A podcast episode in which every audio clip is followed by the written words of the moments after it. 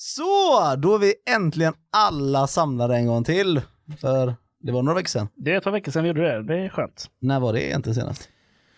Oj, det är så länge sedan så det var nog, eh, undrar om det inte snö ute. Ja, Det sjuka är att det snöade en jävla massa alltid när vi kom ut. Vi kom, en gång kom vi hit, Ja. så började det snöa.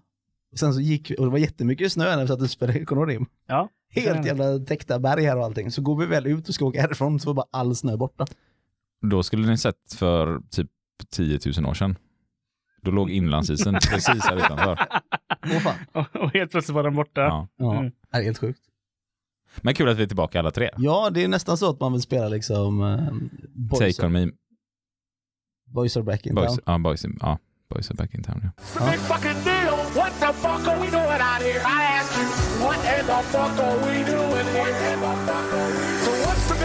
Deal. What the fuck are we doing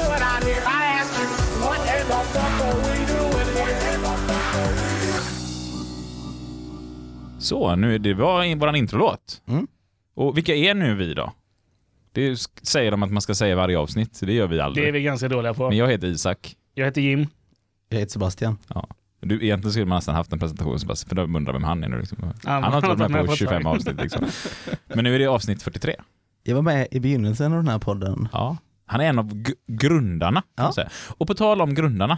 Vi har nu fått medlem med medlemsnummer ett i vår förening. Och det var Jim Tellefsdal, Ja, jag stal den platsen det faktiskt. lilla aset. Ja, det gjorde du. Ja.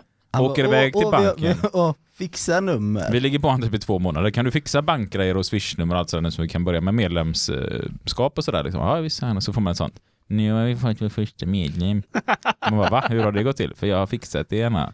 Då blir man jätteglad, men så fick han nummer ett. Mm. Och nu har det gått två veckor och det är fortfarande bara en medlem grabbar. Ja, och det tänkte jag ska vara en rolig grej nämligen. För jag har sagt så här. Det här avsnittet släpps på tisdag nästa vecka. Alltså typ om tre dagar. Vet om när, ja, okej. Ja. Ja.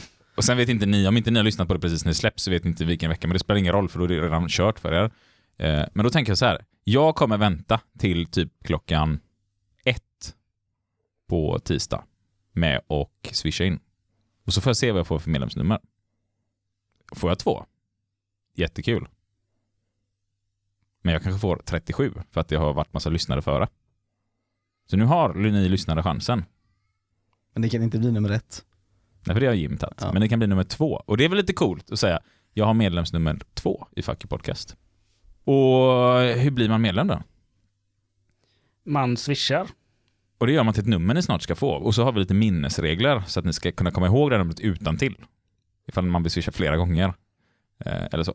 Och det är så här, vi kör ju den här podden helt och hållet på vår fritid. Vi kör den eh, från egna stålar i princip. Jag har fått något litet bidrag innan som vi inte har fått förrän nu då. Så jag har legat ute med pengarna över ett år för vi har inte kunnat ta emot bidraget. Men vi fick, vi blev tillsagda av en förening att eh, vi vill gärna gå in med lite pengar till er. Så det har vi fått och det har gått åt till lite mickar och sen, sen har vi lagt ganska mycket, ganska mycket, väldigt mycket eget kapital på den här podden. Eh, och därför känner vi så här, nej men nu går vi ut och så får ni som lyssnar, de som vill, bli medlemmar och vara med och bidra. Man behöver inte bli medlem, men man kan bara swisha in pengar om man vill det och man vill vara med och stötta podden så vi kan bedriva ännu mer podcastverksamhet, ha igång våran server, eh, åka runt i landet och intervjua lite fler. Nu har vi försökt tajma in i andra resor vi har gjort, så det inte ska bli liksom så där. Men vi kanske tar och åker upp till Stockholm ett två dagar liksom och så bor vi i Jims eh, camperbuss som han har byggt och så intervjuar vi folk och lite sådär. Eh, så att så pengarna kommer gå till podden helt och hållet, inget annat. Kommer inte gå till lyxbilar och champagne och sådana här grejer. Nej, det, det ni är väl inte ändamålet inte riktigt. Skriv det i så fall när ni swishar in. Ja, Eh. Bilar och champagne liksom. Det är helt okej. Eh, Men då kan man tänka så här liksom att ja, men jag vill bidra lite för seriös journalistik är inte gratis. Som vi säger. Och inte våran podd heller.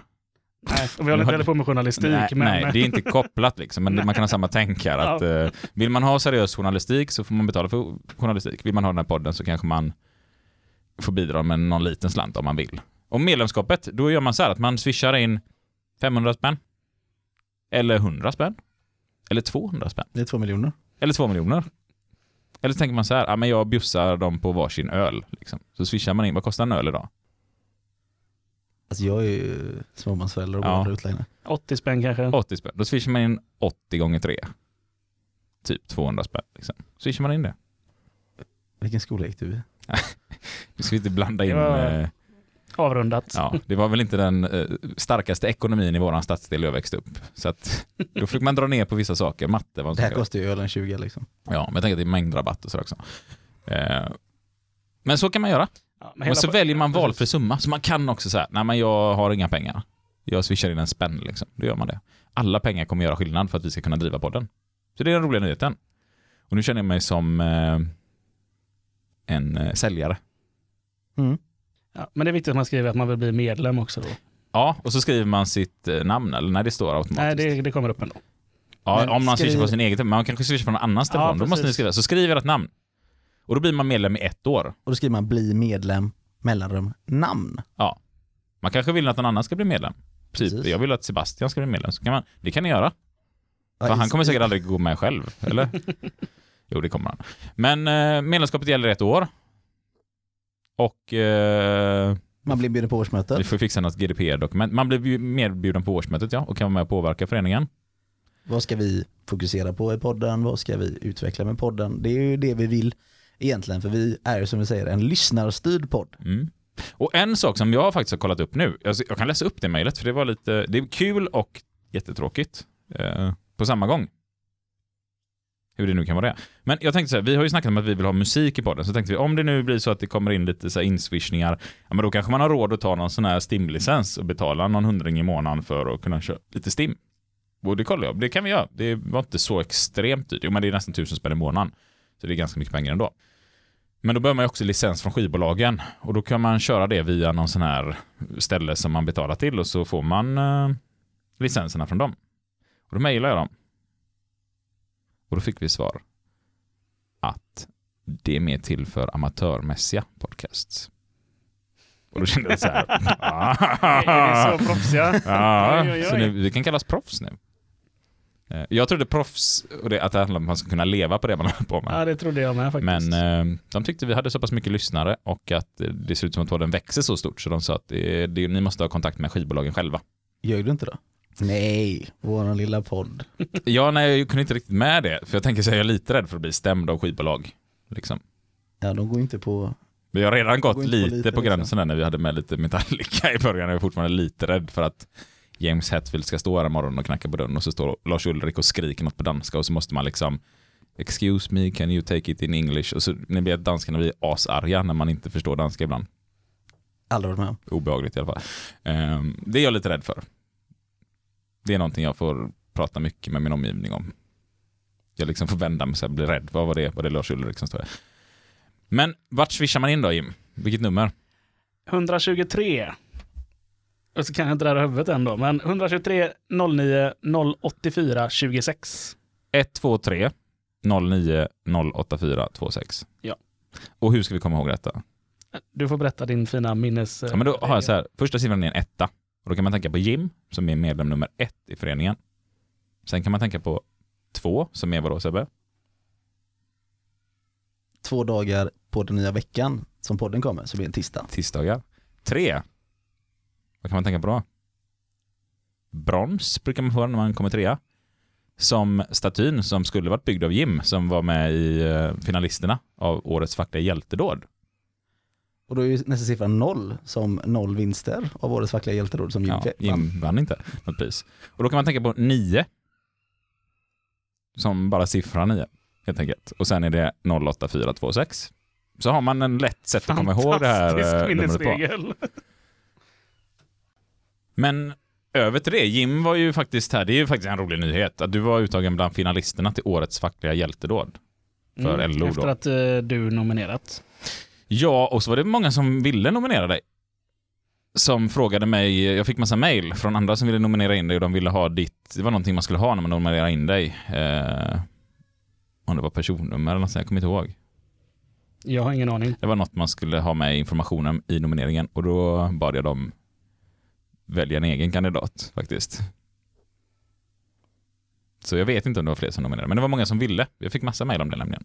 Men du kom inte, det blev inte årets fackliga hjälteråd. Nej. Nej. Det stämmer. Hur ledsen blev du över det?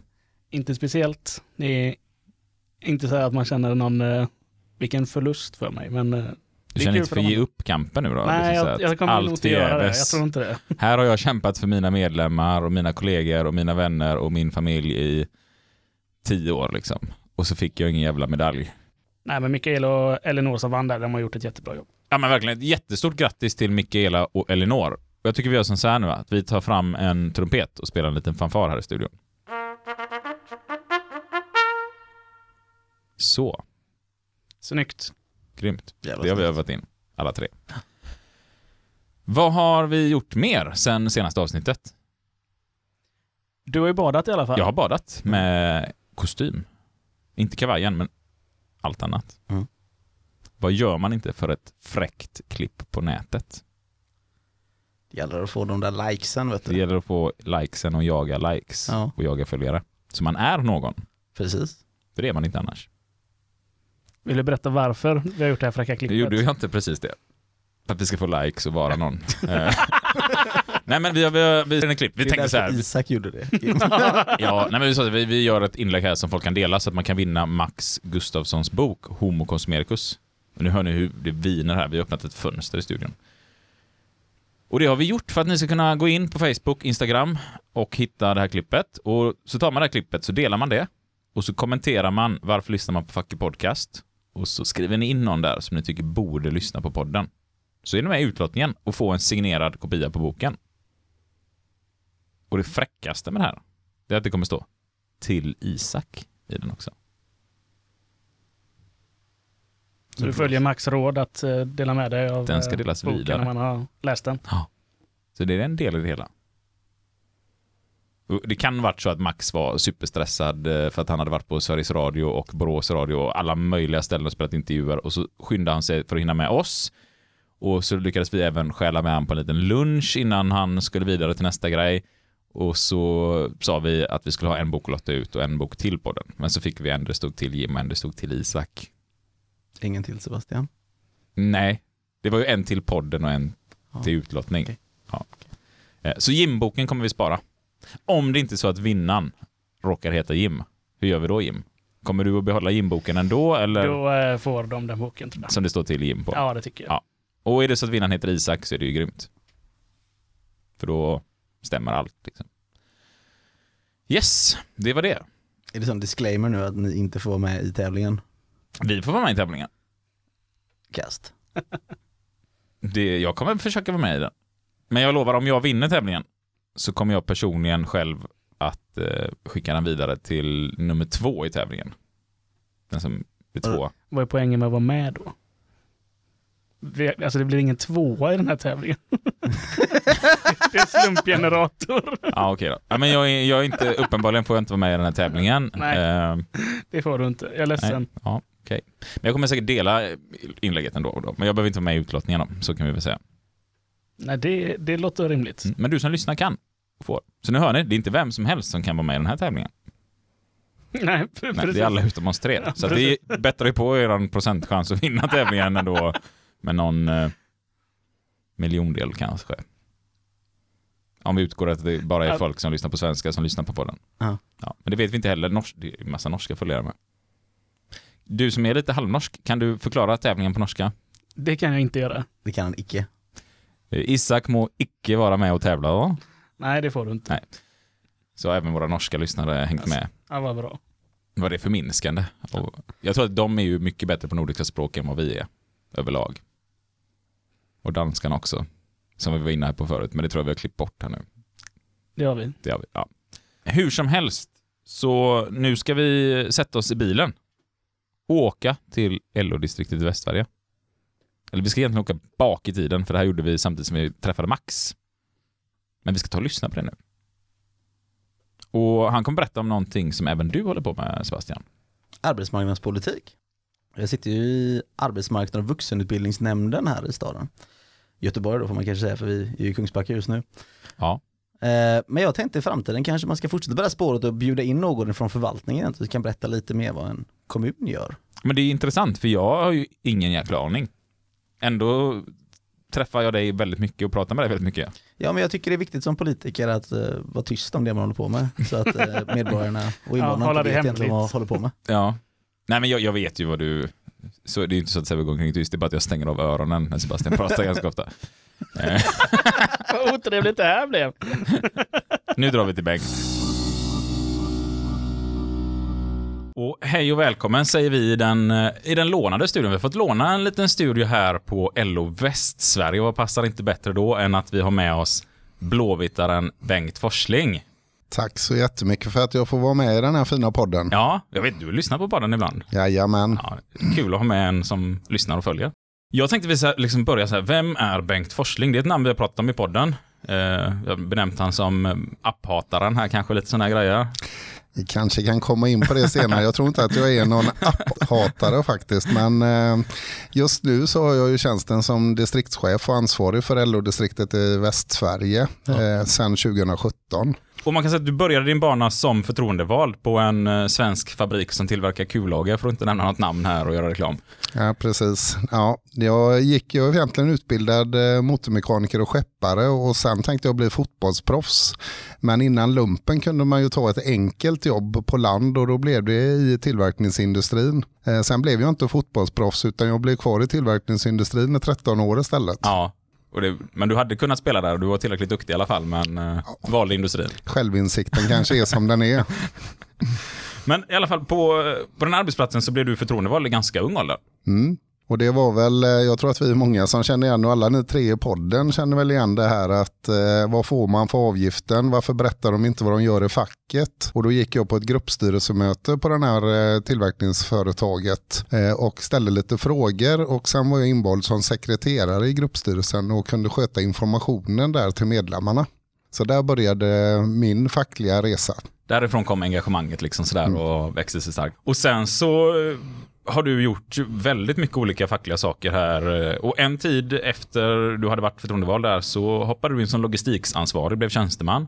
Ja, jag var ju kvar som sagt på SKF och eh, jobbade i fyrskift i tio års tid och hade då samlat på mig en hel del fackliga uppdrag som handledare och för Metall 41 på avdelningen och för klubben på den här arbetsplatsen. Eh, och kombinera det på den tiden tillsammans med eh, arbete eh, var liksom inte så att facket hade anpassat att det fanns skiftarbetare på uppdragen. Och det gjorde att min hälsa då havererade kan man väl säga. Och det beror till stor del också på att jag läste på GAF, Göteborgs arbetares folkhögskola. Och då på den tiden var det två kvällar i veckan som man läste. Så jag hoppade av alla mina uppdrag och blev logistikansvarig i Göteborg då och eh, jobbade dagtid vilket var mycket roligare och skönare för hälsan men mycket tråkigare att inte få jobba med människor.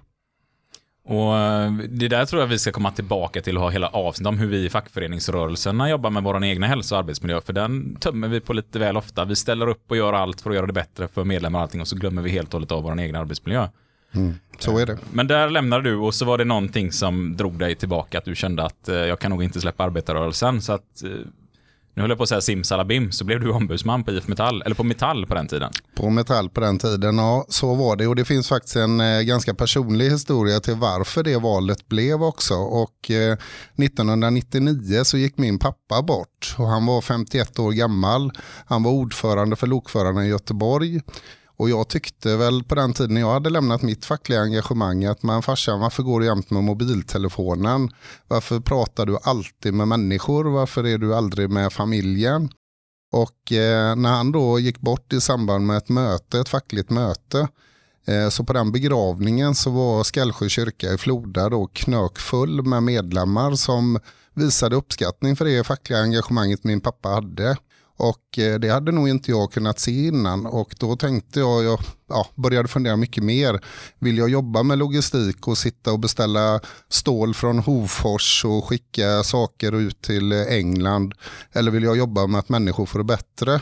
Och i samband med det så utlystes det ju då ombudsmannajobb på Metall 41 och jag sökte och fick det jobbet då. Och det var vi glada i, i Metall i alla fall, kan man ju säga. Speciellt med facit i efterhand. Så här. Eh, En lyckad, lyckad rekrytering. För att eh, därefter så var du ombudsman på Metall i eh, Göteborg, Göteborgsregionen kan man säga. Och sen blev du kommunikationschef på IF Metallförbundet uppe i Stockholm. Ja, jag var ju ombudsman i 13 år i Göteborg då på Metall fram till 2006 och då blev det ju IF Metall eh, så det blev ju en ganska spännande resa att slås ihop med industrifacket på den tiden. Och eh, jag fick väl frågan många gånger om jag inte ville börja jobba på förbundskontoret.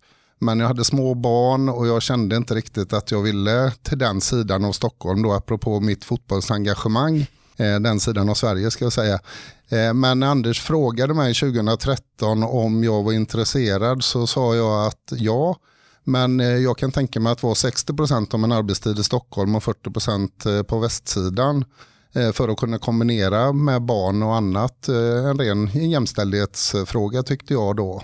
Och jag blev ganska överraskad när han sa det är klart att du ska göra det. Vi måste ju testa och bli lite modernare som fackförbund på IF Metall också. Eh, så det jobbet tog jag då, så jag utgick ju från förbundskontoret men eh, satt i Göteborg eller i Borås och jobbade på distans då. Och nu ska vi inte sitta och babbla metall, för att det är många lyssnare som tänker det är bara massa metallare med i den här podden hela tiden. Och nu har ju, Sebastian har ju lämnat, han är inte metallare längre, utan han är ju faktiskt blivit tjänsteman. Eh, och du sitter inte här idag som metallare, utan du sitter här för att du jobbar för LO Västsverige. Och där så är du ja, vad ska vi kalla det, distriktschef, ansvarig ombudsman, kassör, vad, vilken titel har du? Ja, men lite kameleont kan man väl säga. Jag brukar använda titeln utifrån vem eh, jag träffar och var jag sitter. Eh, det är ju så att eh, man är ju anställd som ombudsman när man är chef på LO och jag har faktiskt kvar mitt medlemskap i IF Metall eftersom vi har ju kvar medlemskapet där man kommer ifrån. Eh, men sen är ju titeln då att man är distriktschef och kassör och ansvarig för verksamheten och för de 20 anställda som finns här i Västsverige.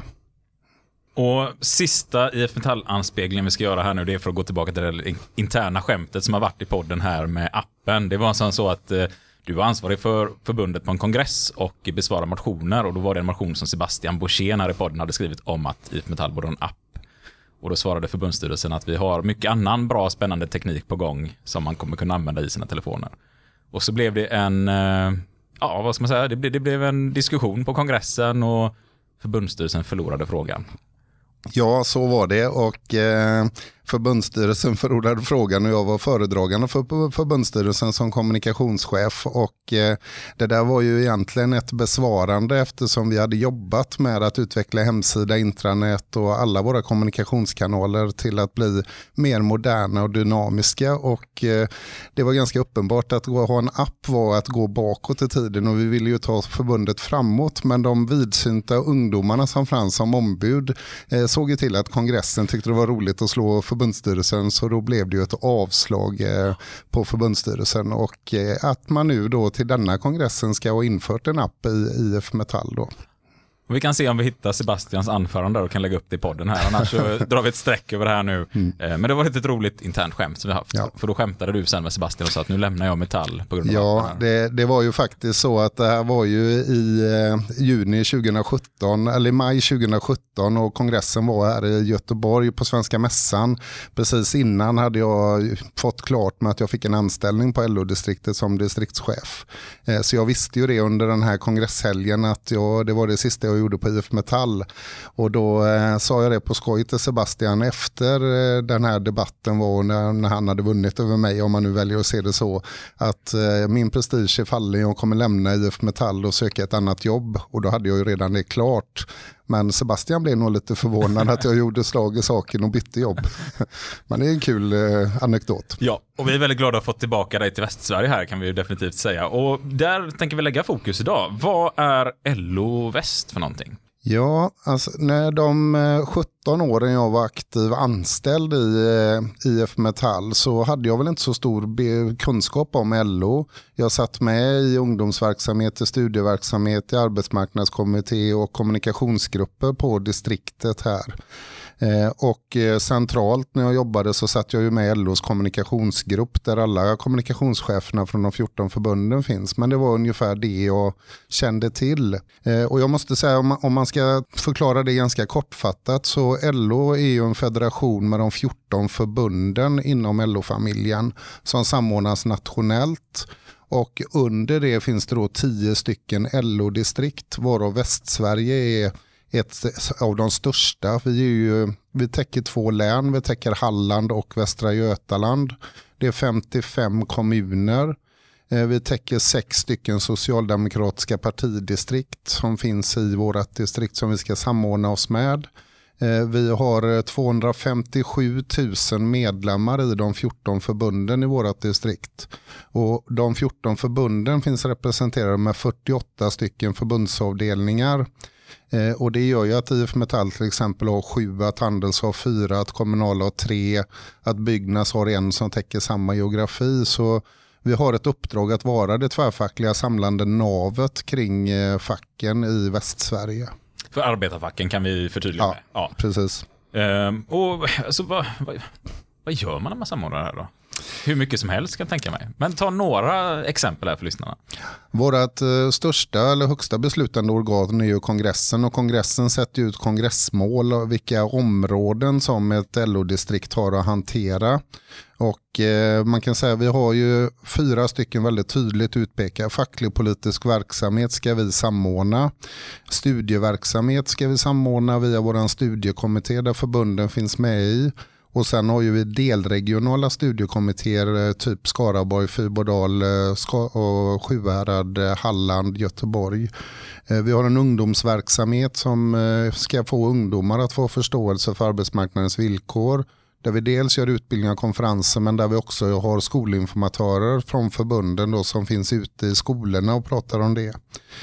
Och vi jobbar ju då mycket med opinionsbildning och kommunikation. Vi har två kommunikatörer på distriktet och där gäller det ju att lyfta förbundens aktiviteter och verksamhet men också att tydligt stå för LO-kollektivets eh, frågor på arbetsmarknaden.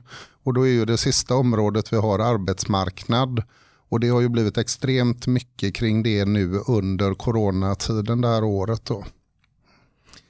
Och man kan väl säga så att olika fackförbund i, eh, ja, i vår region här har ju olika förutsättningar. Och just studiebiten är ju en sak som ligger mig väldigt nära hjärtat. Eh, där vi har otroligt stora budgetskillnader i fackförbunden. Och där vet ju att LO spelar en enormt viktig roll tillsammans med ABF om att se till vilka utbildningar kör vi, hur samordnar vi de här och gör det tillsammans. Så det kanske är det tydligaste för oss förtroendevalda eller oss medlemmar när vi tittar liksom i en utbildningskatalog och ser att här samordnar LO saker och ting. Ehm, sen vet jag att ni håller på med väldigt mycket annat internationellt också. Mm. Eh, Och det är ju så att vi får ju från LO-kongressen eller från LO centralt eh, de här områdena som jag räknar upp. Men vi har ju dubbelt ägarskap kan man säga. att eh, De 14 förbunden i Stockholm äger ju LO och sen de 48 i Västsverige äger oss på distriktet. Så de 48 här i Västsverige har ju tyckt att internationell eh, solidaritet är väldigt viktigt.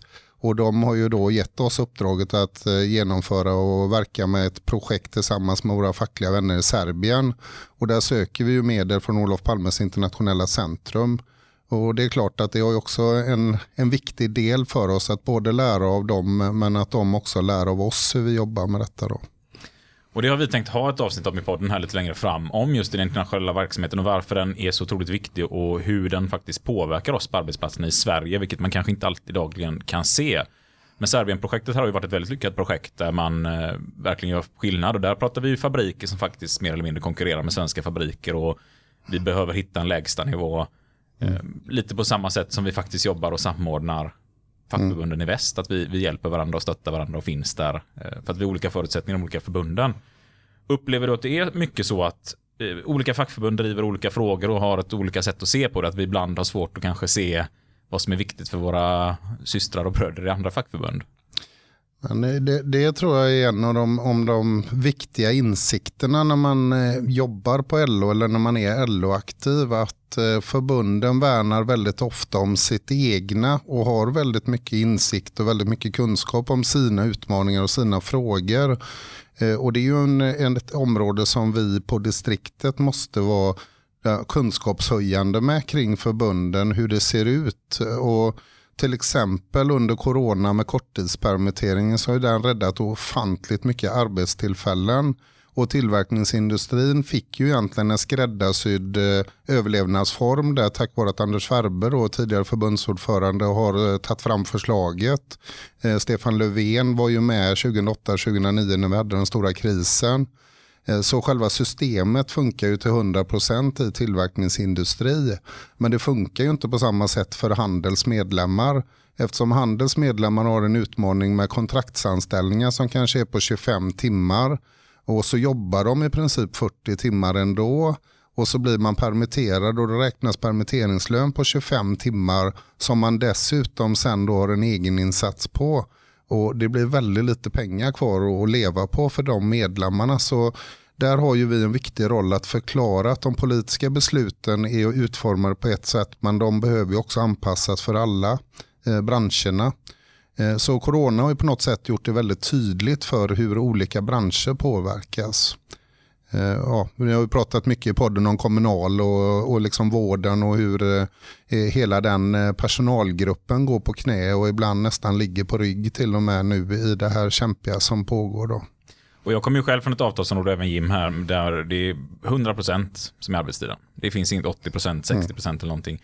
Och det här är ju en sån jätteviktig funktion för mig när jag går och beslutar om hur vill jag att IF Metall ska driva frågan som ett kongressombud exempelvis. Eh, så driver vi vissa frågor politiskt, hur vi vill förändra lagar och lite sådär. Och har jag inte någon kunskap om hur det ser ut då, exempelvis i handels eller hotell och restaurang så är ju sådana här frågor väldigt svårt för mig att ta ett klokt politiskt beslut i om jag inte ens har en förståelse för att det ser ut sådär handels. Har du lärt dig mycket från att lämna IF Metall och kliva in i LO?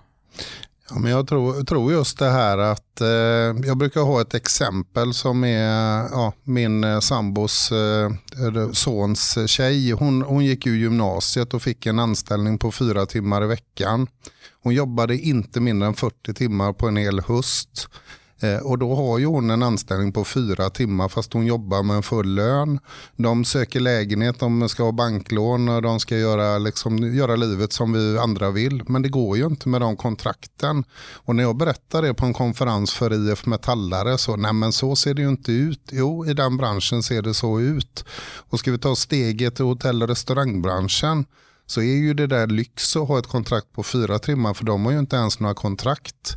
Och det blev ju också väldigt tydligt för ett år sedan i corona att man, eh, man stod helt utanför den ekonomiska tryggheten och välfärdssystemet som vi har i Sverige. För man finns inte där när man inte har kontrakt. Och du behöver inte ens förhandla med någon facklig part för du har ingen anställning. Det är bara att du inte blir inringd till jobbet. Och det tror jag vi måste tänka på att förbunden har så fruktansvärt mycket olika utmaningar att hantera. Jag har ju varit med på facket och sommarjobben som vi nämnde här för ett tag sedan. Eh, när man åker runt och pratar med sommarjobbare och sådär. Eh, och då stöter vi ju inte på mycket folk inom industrin utan då är det ju ute i butiker och restauranger och sånt här.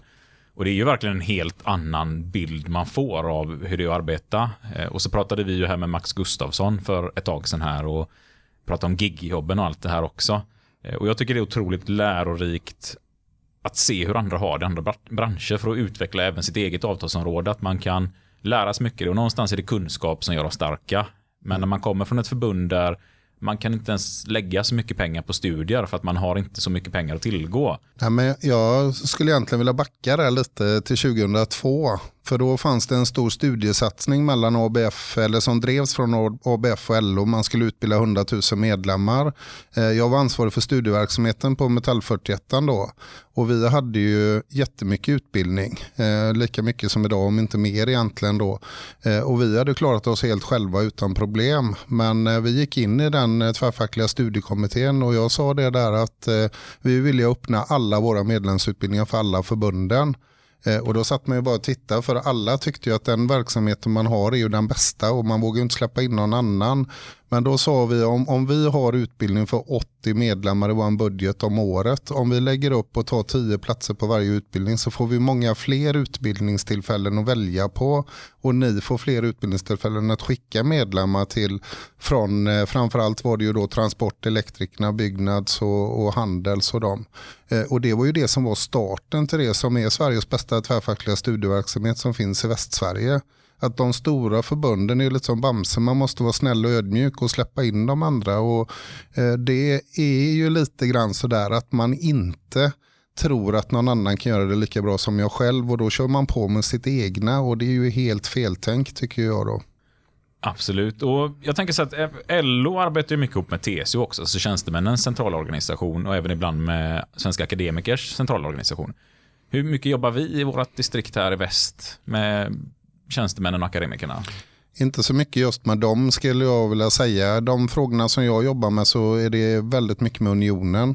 Eh, vi har ju liksom, vi, de arbetsmarknadens parter är ju egentligen vi och tjänstemännen och Svenskt Näringsliv. Så vi har ju från LO-distriktet ett väldigt bra samarbete med Svenskt Näringslivs regionchef här och eh, deras organisation.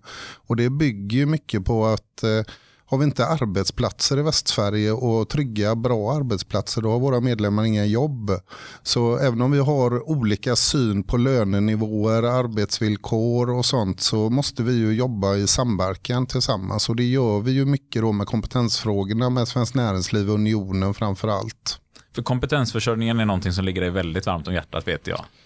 Ja, den, det har den egentligen gjort sedan jag började på det här tillverkningsföretaget som vi inte fick nämna vid namn. För att eh, det är ju därifrån man har med sig ryggmärgen att kan vi stärka de anställda eh, då stärker vi företaget och då stärker vi också eh, anställningstryggheten. Eh, Och det är väl fortfarande tror jag ett av de företagen som eh, är stora som inte har så mycket bemanningsanställda. Och det är för att man håller uppe kompetensen och nivån på kunskapen så att det är för dyrt att ta in eh, lätta jobb helt enkelt. Ja, och på arbetarkollektivet tror jag det är noll i bemanning där. Utan det, det har man inte helt enkelt. Mm. Ehm, och det, nu tänker jag så här också att vi ska hoppa in lite kompetensförsörjning varmt, dig varmt i hjärtat. Och jag vet att du har lite politiska engagemang också. Och, så där. och du är bosatt i Bollebygd kommun va? Stämmer bra det. Jag flyttade dit eh, 2013 eh, i samband med när jag flyttade till Stockholm kan man väl säga. Så då hade jag mitt andra hem i Bollebygd. Eh, och kompetensförsörjning och politiken, politiskt aktiv har jag varit sedan jag började jobba 1986 på det här företaget. Då. Men eh, jag har inte haft möjlighet att ta några politiska uppdrag i någon omfattning för min arbetstid och min belastning och ihop med mitt fritidsengagemang med egen idrott och sen ledare för barn och sånt har gjort att jag inte har känt att jag haft tid. Men när jag flyttade och fick jobbet 2017 på LO-distriktet så blev ju kalendern ganska tom just då ska jag säga. Den är inte så tom längre. Men, eh, och inför valet 2018 så fick man ju frågor, är det något politiskt uppdrag du skulle vara intresserad om? Och jag har ju varit aktiv egentligen eh, krisen 2008. Jag var med och startade upp Teknikcollege i, eh, i Västsverige. Jag satt ordförande för Teknikcollege i Riksföreningen i två år. Jag har jobbat mycket med valideringsfrågor och sånt. Så jag sa det att Ja, jag kan gärna tänka mig politiskt uppdrag på regional nivå eftersom distriktet är på regional nivå. Och då finns det ju någonting som heter regional utvecklingsnämnd och där hanterar man ju väldigt mycket ekonomiska stöd eh, både till utbildningar, till forskning, till näringslivsutveckling, eh, till nya jobb. Eh, det finns ju, och det skulle ni kunna göra en egen podd om alla Science Park i Västsverige. Och Science Park låter ju som flum och liksom Star Trek för oss eh, LO-medlemmar i varje fall och kanske även för tjänstemännen som lyssnar. Men det är ju där man skapar framtidens jobb. Det är ju där man utvecklar och forskar kring eh, eh, digitalisering och AI och energiförbättringar och sånt. Så det uppdraget tyckte jag lät väldigt spännande och eh, jag hade ju förmånen då eftersom jag bor i Bollebygd och bli nominerad från Sjuhäradsbygdens partidistrikt till det politiska uppdraget. Och sen under det så finns det något som heter strukturfondspartnerskap, också jättespännande namn. Men det handlar om att hantera Europeiska socialfonden, regionala strukturfonder, tillväxtfonder med väldigt mycket pengar som många företag, många kommunala organisationer söker och använder sig av. Men en ganska liten del går till LOs medlemmar och arbetare. Eh, och det tycker jag också är ett jätteviktigt uppdrag att vi som nu när vi hamnar i corona kunde se till eh, att 62 miljoner handlade de 13 kommunerna ger Göteborgsområdet för att jobba med kompetensutveckling för anställda och människor i omställning. Och sen fick jag ju förmånen också då från Göteborgs partidistrikt att sitta i det som heter Business Region. Och det är ju kan man säga Göteborgs stads näringslivskontor. Eh, och BRG är ju en eh, organisation som initierades och startades av Göran Johansson. När han lämnade eh, SKF kan man ju säga att Göran var på, det är ju ingen hemlighet. Och kom till Göteborgs stad så startade han näringslivskontor och tog med sig personalchefen från SKF, Lennart Olausson, som blev första vdn. Och det är ju de som står bakom hela den omställningen i Göteborg från eh, nedlagd varvindustri till ett kunskaps och utvecklingscenter på Lindholmen. Så det är ett häftigt uppdrag att sitta i, i Business Region och i RUN, då, regional utveckling. Men hur kan, en, hur kan ett möte eller en dag där se ut? Liksom, vad är det man tar beslut om för att vi, vi, vi vanliga dödliga ska förstå här? Liksom? Vad, vad är det man beslutar om? Ja, det, det kan man ju fundera på ibland. Nej, men det, det är ju helt fantastisk eh, tjänstemannaorganisation måste jag säga. För det första, väl förberedda möten. En, ett presidie där Bishan Sanaili från Trollhättan är den som är vår gruppledare för Socialdemokraterna. Kristina Jonäng från Centerpartiet är ordförande. Eh, de frågorna vi hanterar, det handlar ju allt ifrån infrastruktursfrågor, vilken järnväg, vilka vägar, vad ska prioriteras, hur ska man jobba med det. Men det handlar också om vilka branscher, vilka företag ska vi stötta för eh, till exempel återvinning av plast var ett jättestort område här sist nu. Vi har ett gigantiskt projekt i Sotenäs med en laxodling som både upprör och berör och som kommer skapa hur mycket arbetstillfällen som helst och infrastruktur. Och sen är ju alla regionens egna folkhögskolor ligger under RUN också och även rörelsefolkhögskolor som vår egen VSAF då, Viskadalen. Eh, så det, så det är brett men det är mycket stöd för utvecklingsprojekt. Och när man tänker tillbaka på fackets historia, när vi liksom fick kriga för att inte behöva dö på jobbet för dålig arbetsmiljö. Mm. Och så tänker vi på det här att vi någonstans konstaterar att vi ska inte tävla om dåliga villkor utan vi ska tävla om kunskap och kvalitet. Mm. Och så spolar man fram till dagens datum när man då sitter som facklig representant i grund och botten och är med och beslutar om som du säger, allt från infrastruktur till vad vi ska vi ha för typ av företag. Alltså här är ju verkligen en möjlighet att påverka hur ska det se ut för alla de som arbetar i vårt land.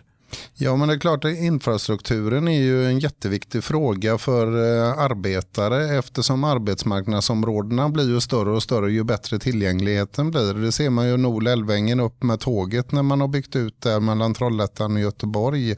Så det är ju viktigt för våra medlemmar att kunna ta sig till och från arbetet på ett klimatsmart sätt till exempel. Så så det är ju frågor som är viktiga och sen eh, vi har ju bara en planet och det är ju som man säger utan en planet finns det inga jobb så, så mycket klimat är ju också otroligt viktigt. Och om man går till Göteborg konkret näringslivskontoret här nere på BRG så är det ju eh, stora satsningar nu på Green City Gothenburg, alltså med stråk där det är bara eldrivet som får finnas och inget annat. Och det är ju också spännande framtidsresa. Så jag tror man, man jag tänkte inte så innan att politiken påverkar så mycket som den gör. Men de här uppdragen som jag har påverkar ju synnerligen LOs eh, trygga jobb i framtiden.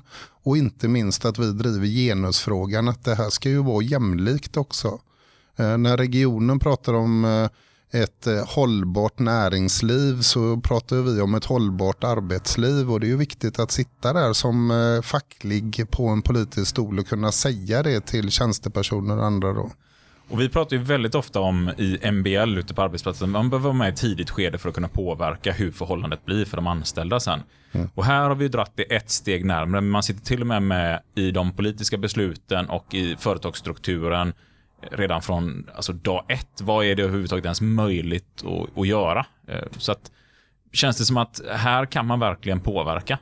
Jag tycker det är jätteviktigt och vi hade distriktsstyrelse här på LO-distriktet i onsdags och eh, i Västra Götaland och i Halland ska jag säga för det är två olika regioner men man har ju precis antagit nu i deras högsta politiska nivå regionala utvecklingsstrategier och det är ju styrdokument fram till 2030. Vad ska regionen göra? Vad ska man prioritera?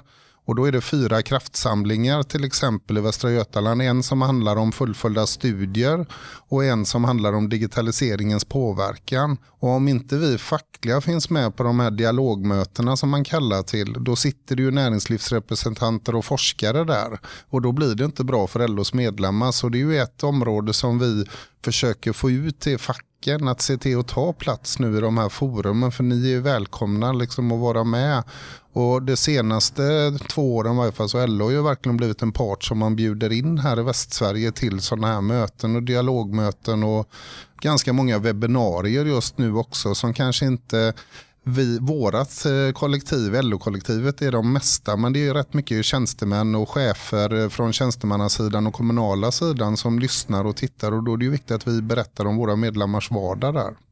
Jag tänker på en del stora projekt som har varit i eh, Göteborg, utan att gå in på företagsspecifika saker, så har man exempelvis på vissa arbetsplatser tagit och sett att ja, men vi kommer behöva bygga ut och utveckla det här jättemycket.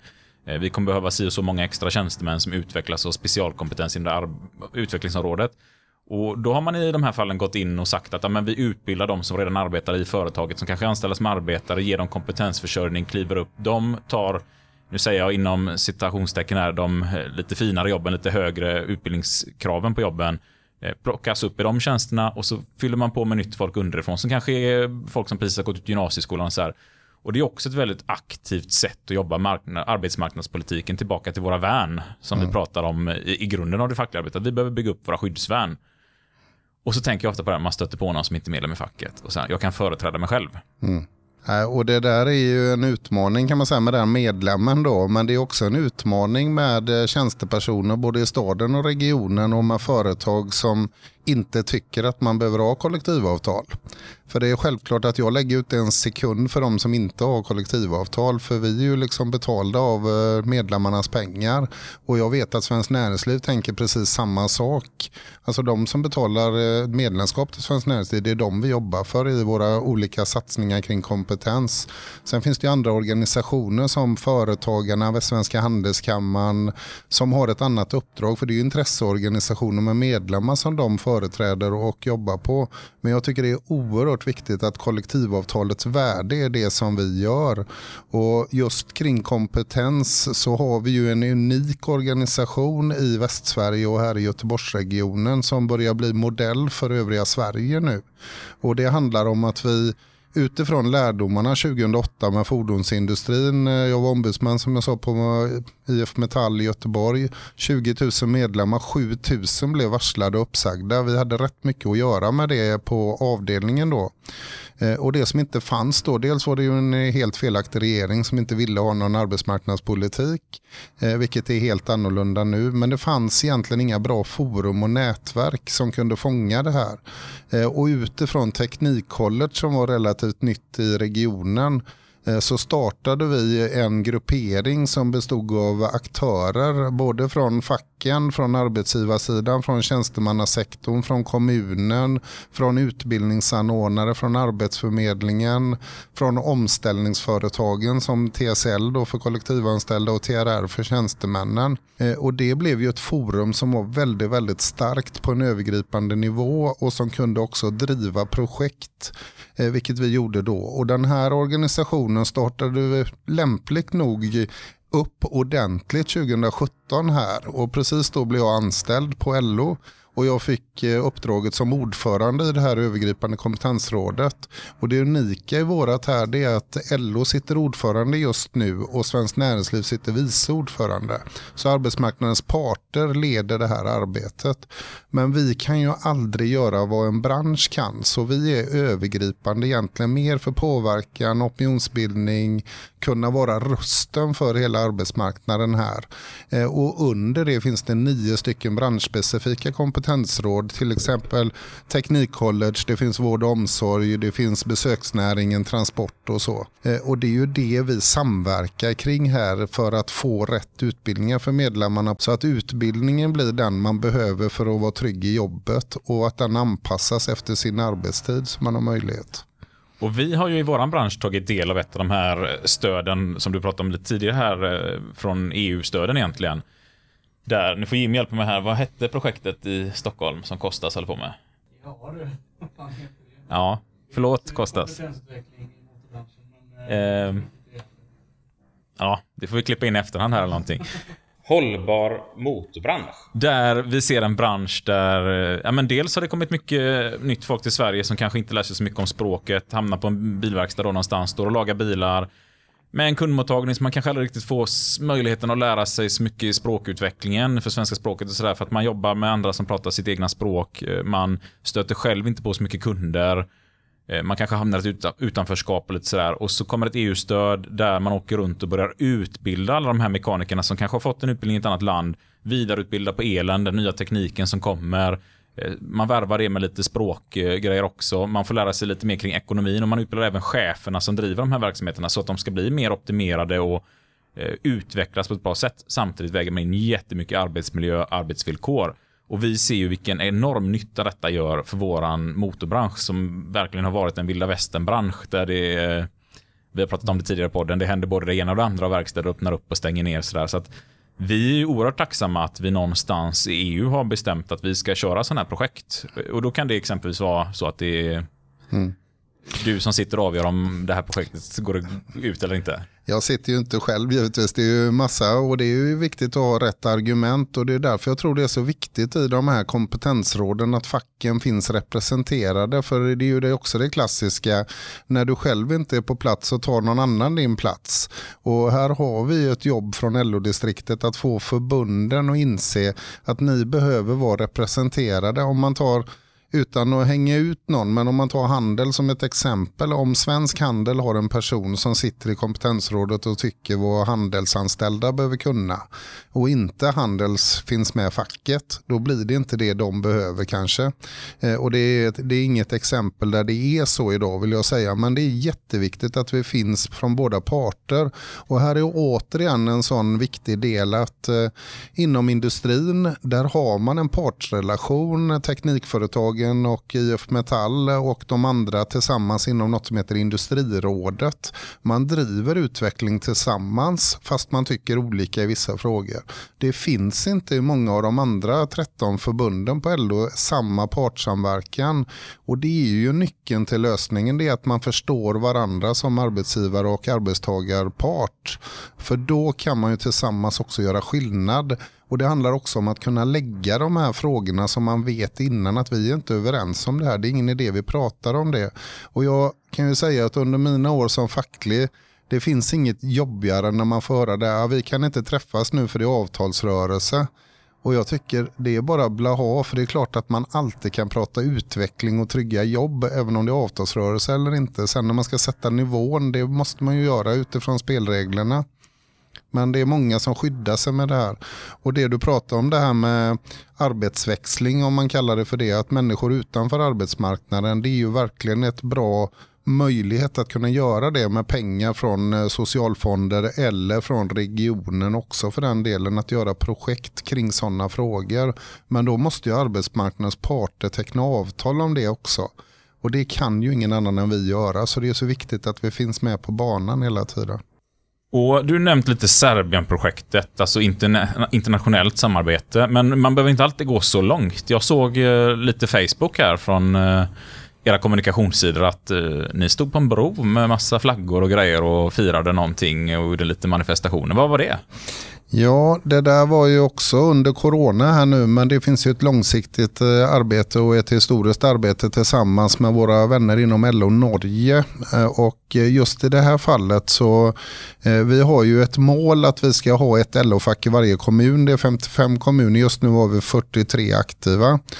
Och vi har ett i Strömstad och det som har kommit via media till kännedom då är ju att gränshandeln fick ju ett kraftigt slag när gränsen stängdes och norrmännen slutade åka och handla i Strömstad. Och vi kunde ju via våra kanaler i styrelsen och på andra sätt få höra från Handels att eh, eh, deras medlemmar blev ju kraftigt drabbade och hamnade i den här korttidspermitteringen som var på väg att löpa ut. Så vi gjorde så att jag tillsammans med vår ordförande Kristin Martila och Staffan Lindström som kommunikatör åkte upp till Strömstad för att besöka det här kaféet som Handels hade öppnat. Eh, och träffade då människor från från gränshandeln eh, från Norrby köpcenter eh, som gav kött och blod och personliga berättelser på den effekten som en stängd gräns har gjort för dem. Eh, och det var kraftigt berörande att få höra dem själva berätta och inte bara se siffrorna på powerpoints och i media om hur många människor det rörde sig om. Eh, så vi gjorde ju några inslag där. Vi tog eh, kontakt via vårt LO-fack eh, Strömstad. Vi pratade med partidistriktet i Fyrbodal, Socialdemokraterna där. Vi tog kontakt med LO nationellt, utredare och andra som har kontakter in till regering. Vi pratade med ministrar. Jag tog med mig frågan som redan fanns på regionala utvecklingsnämnden i Västra Götalandsregionen.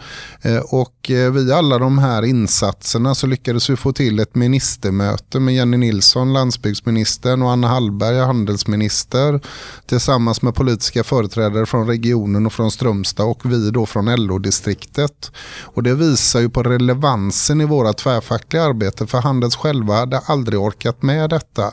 Hotell och restaurang som var kraftigt drabbade också med besöksnäringen i Strömstad hade inte heller orkat med detta.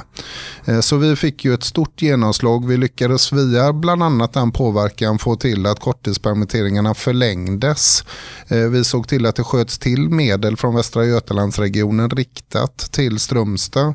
Och regeringen har ju också nationellt skjutit till stora resurser riktat till en kommun, vilket är väldigt, väldigt ovanligt. Och det visar ju när vi i samlad kraft. Eh, Och sen har ju det här inte bara varit arbetslöshet utan det blir ju personliga berättelser och tragedier. När gränsen stängs och folk jobbar på olika sidor gränsen och har familjerna på olika sidor gränsen så blir det ju nästan på gränsen till ett främlingshat mellan svenskar och norrmän i det här och ekonomiska katastrofer eh, när man då den 29 januari stängde bron för de som dagpendlar och veckopendlar utan att de skulle få någon ersättning. Så då drog ju det här tag ytterligare och då hade vi kontakter med våra fackliga vänner på LO-sidan i Norge eh, och gjorde ett antal utspel och det skulle till ett möte mellan statsministrarna på bägge sidor gränsen. Eh, och vi tyckte att det här måste vi uppmärksamma och få media på. Eh, Så från en fredag till en måndag så riggade vi för en manifestation på gamla Svinesundsbron och det var nog den du såg i media. Ja, precis. Ja, och där på den korta tiden lyckades vi få ihop 24 stycken fackliga företrädare och 12 olika förbundsfaner eh, som då fanns på plats för att manifestera liksom bildmässigt på det här. Eh, våran ordförande Kristin fanns på plats och hamnade ju både i radio, tv och tidningar och vi fick väldigt stor uppmärksamhet i det här. Och det är ett väldigt, väldigt bra exempel när det lokala engagemanget samlar alla 14 fackförbundens engagemang. Och vi hjälpte varandra med internationell solidaritet tillsammans med norrmännen och får ett stort genomslag.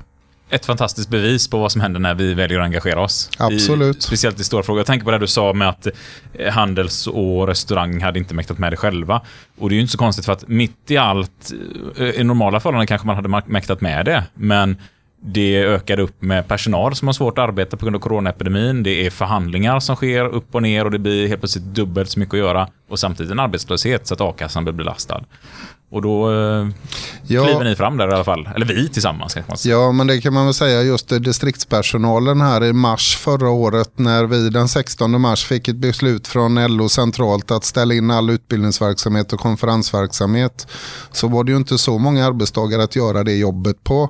Men sen skulle man ju hitta någonting annat och eh, då blev ju det att ställa upp i den fackliga familjen och bland annat HRF som var extremt utsatt i den här början av pandemin och handeln. Där kunde vi ju frigöra resurser som hjälpte till att ringa för dem. Eh, Handels hade ett kongressbeslut att alla nya medlemmar skulle bli uppringda av sin fackliga organisation. Eh, och det är ju positivt men Handels själva hann inte med och då fick vi ringlistor och kunde träda in i den rollen. Och på HRF handlade det om att hinna registrera korttidspermitteringsavtal och då hade vi administratörer som kunde sitta och hjälpa till med det. Så det var ett väldigt viktigt och bra jobb.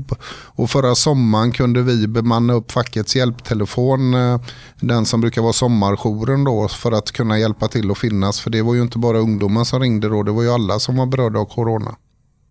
Din egna eh, personlighet och roll här nu tänkte vi skapa in på lite. Du har eh, flera barn och bonusbarn och lite allt möjligt här och är jätteengagerad i idrott och sport och du har en son som ser ut att vara på väg till USA och spela basket bland annat. Ja, det, det är ju som sagt, jag har två egna och sen min sambo har två bonus då. Så, eller, det är ju inte bonus för henne, det är ju bonus för mig får jag väl säga. Men just eftersom du ställde frågan om grabben så han har ju eh, alltid varit lång och stor och jag ville ju att han skulle bli fotbollsspelare men eh, det gick ju bra fram till när det blev stora fotbollsplaner och man behövde springa längre. Då var inte det hans grej längre.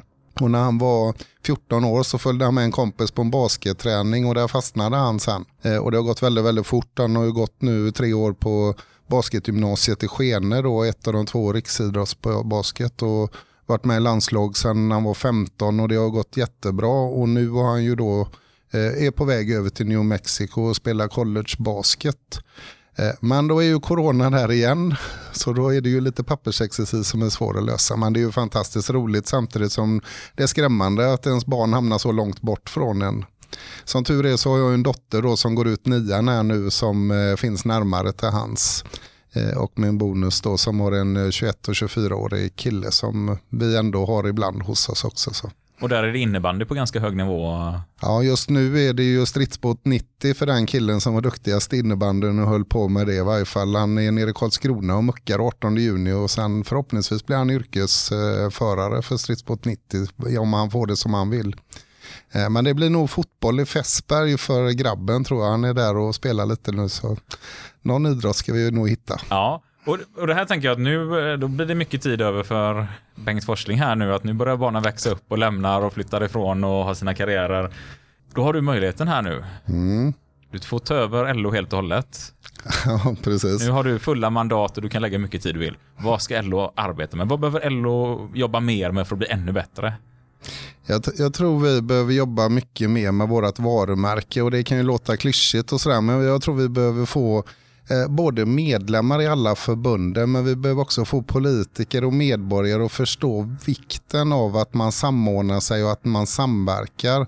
Och en utmaning som vi inte har berört så mycket här eh, men jag vet att ni pratar med Max om det bland annat och det handlar ju om det här med gigekonomin och den nya arbetsmarknaden som kommer nu. Den är ju liksom inte LO gjord för. Eh, utan LO är ju gjord för sina stuprör och sina branscher och vem som tecknar avtalet och vem som skyddar arbetarna. Och när det kommer digitala plattformar och utmanar den strukturen så kan inte vi sitta och bara bevaka våra egna platser och våra egna förbund. Då måste vi vara lyhörda och öppna till att här behövs en förändring. Så jag tror att vi har ett jätteviktigt arbete att göra med det kommunikativa. Att lyssna på dem som faktiskt behöver förstå vad det handlar om. Men också att göra det på ett lättfattat sätt som eran podd till exempel. Då, så att många kan ta till sig den här informationen på olika sätt.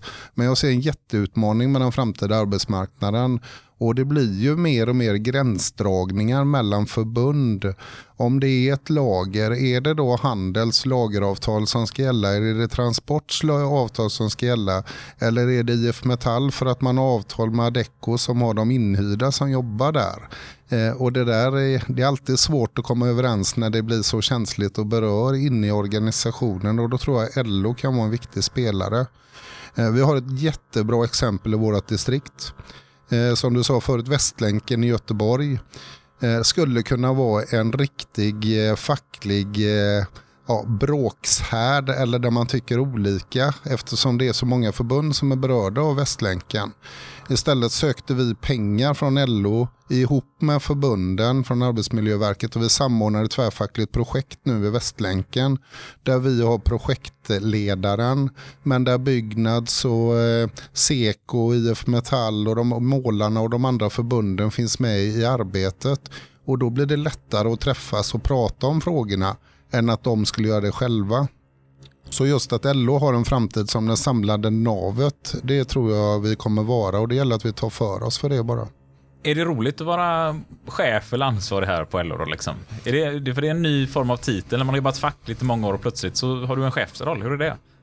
Ja, det, det där är ju egentligen två helt olika saker tycker jag då. Dels att eh, vara aktiv och engagerad i kompetensfrågor och politiken, att eh, föra ut LO-medlemmarnas problem och sen den lilla delen att vara chef.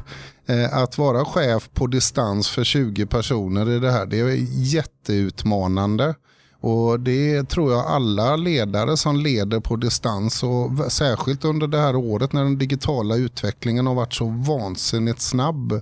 Och det kanske är bra att den är det för att den har varit snabb för vi kanske inte hade hamnat där vi är nu på den här tiden men Eh, jag tycker det är jättekul att vara chef med de anställda som finns och vi gör ju ett fantastiskt jobb tillsammans men LO-distriktet kan aldrig vara någonting om inte förbunden deltar för vi måste använda förbundens medlemmar i vår verksamhet. Och då tänker jag vi ska avsluta med en liten fråga här. Om du får liksom ge ett riktigt önskemål till alla förbunden här i distriktet här. Vad är det vi ska göra för att liksom lyckas samarbeta ännu bättre än vad vi gör idag? Jag tycker man ska vara öppna och lyhörda och se nyttan med samverkan tvärfackligt och vara tillsammans och se till att eh, nominera in eh, ledamöter i våra 55 kommuner i den lokala verksamheten. Man ska se till att man anmäler unga människor som är skolinformatörer och berättar redan där för ungdomarna varför man ska vara med i facket och hur det ser ut på svensk arbetsmarknad. Och sen ska man tipsa våran kommunikationsenhet om saker som sker i de olika förbunden som vi kan lyfta upp och påtala medlemskapets värde. Låter helt fantastiskt. Mm. Och vi har kommunikationsenheten här bakom oss som sitter där och nickar med här. Du håller med? Härligt, härligt. Så in med era idéer och förslag och hjälp till att sprida det vi gör ute i verksamheten. Och jag, ty- jag tycker även så här, ni som sitter som är akademiker och tjänstemän som har grymma grejer, ja, men skicka in det till LO ibland också. De här grejerna gör vi så att vi kan hjälpas åt även över över gränserna den vägen också och lära bra grejer av varandra. Och likadant ska vi väl göra tillbaka till tjänstemännen och akademikerna givetvis. Ja, men så är det och jag kan ju bara säga att eh, ett fackförbund som Vision eh, har ju gjort en fantastisk medlemsresa och erbjuder någonting helt annat än vad LO-förbunden gör. Men när vi skulle kunna kopiera rakt av det arbetssättet man jobbar digitalt och med pizzakvällar och kit som går att beställa direkt på hemsidan för förtroendevalda. Och, men eh, det är ju som sagt, det gäller att släppa det gamla och våga se framåt och våga utveckla och göra fel ibland och svänga tillbaka och göra nytt eh, för då kommer det bli bättre. Stort tack skulle jag säga till dig Bengt för att du ville vara med i dagens poddavsnitt. Tack så jättemycket. Vi både hörs och ses och kommer säkert att höra av dig mer i den här podden. Det är jag helt övertygad om. Tack så jättemycket. Tack så jättemycket. Lycka till. Ja, men det var intervjun med eh, Bengt Forsling. Ja. Det var, jag tyckte det var ett jätteintressant och spännande samtal och jag tycker det var kul att att vi var iväg på LO i Västsverige och vi kanske inte pratade om just de sakerna som det kanske oftast är mest fokus på ut eh, när vi håller fackliga kurser och sådär. När man pratar mer om ja, men det dagliga arbetet i, i andra frågor som vi kanske hör i media. Utan nu hamnar vi lite mer i de här frågorna som alltså ständigt alltid drivs på om just arbetsmarknadspolitiken, kompetensutveckling och saker och ting som gör att det, det är helt jäkla omöjligt att företräda sig själv på en arbetsplats. Man kan företräda sig själv när det finns ett kollektivavtal, när 90% redan är medlemmar i facket och det finns en fackklubb. Ja, man kanske kan företräda sig själv och säga att jag vill också ha samma löneökning som de andra. Ja, men Inte så avancerat kanske då. Nej, men omöjligt att driva sådana här saker, det går ju inte. Då är det tillbaka till 1800-talet, som vi lyssnade på här, som som ni berättade, eh, med Gideon Hazard och gänget va? På Vilans bruk. Mm. Hazard var det kanske inte riktigt. Jo. Nu är det fotbolls-EM och eh, Sebastian sitter här och tänker på tre andra Hazard-bröder. Eh, Jag i alla fall lärde mig mycket när du pratade om Gideon Hazard i det avsnittet. Men... Jag är lite stressad här för matcherna börjar här strax. Eh, Men hur som helst. Sebastian, vad skulle du vilja liksom lyfta i slutet av det här avsnittet? För du var ju inte med och träffade Bengt. Men Mm. vad, vad skulle du vilja lyfta när du ändå har möjligheten här nu och har liksom fått lyssna in dig på det här? Ja, nej, men jag har inte riktigt hunnit lyssna på det här, men jag kan inte tänka mig att det är bättre än när Bengt Forsling blev nedröstad på IF Metall-kongressen när han inte vill genomföra appar. Så det tänker jag att vi klipper in nu. Tack så mycket. Jag välkomnar Sebastian och så kan Kim göra sig redo. Tack presidiet. Kamrater, ärade gäster. Eh, jag vill yrka bifall på motion B39 angående appar. Eh, det är så nämligen att jag och Bengt Forsling har stångats i den här frågan ända sedan första gången som vi möttes. Men nu Bengt är dagen här, som jag lovat dig. Eh, kongressen heter Framtidens industriarbete. Appar är inte något nytt. Appar är något som vi använder i mångt och mycket varje dag. Det kan vara sociala medier, vi kan betala räkningar, man kanske till och med träffar kärleken här. Röstar på en IF Metall-kongress till och med. Läser sitt kollektivavtal, ser nyheter om förbundet och medlemsportalen. Det är någonting som jag gärna skulle vilja kunna säga till medlemmarna att man kan göra på en app. Eh, jag vet att man idag kallar ner förbundets sida som en länk i form av ett bokmärke som man kan spara på sin mobil. Det går att göra idag. Men HTML5, det är ingen app. Jag vill att vi gör det rätt och jag vill att vi gör det riktigt. Tiden är här, för jag har en app som säger det till mig. Vad klockan är och vilket datum det är och allt möjligt. Ni som vill se en IF Metall-app, slut upp bakom motion B39. Tack för mig!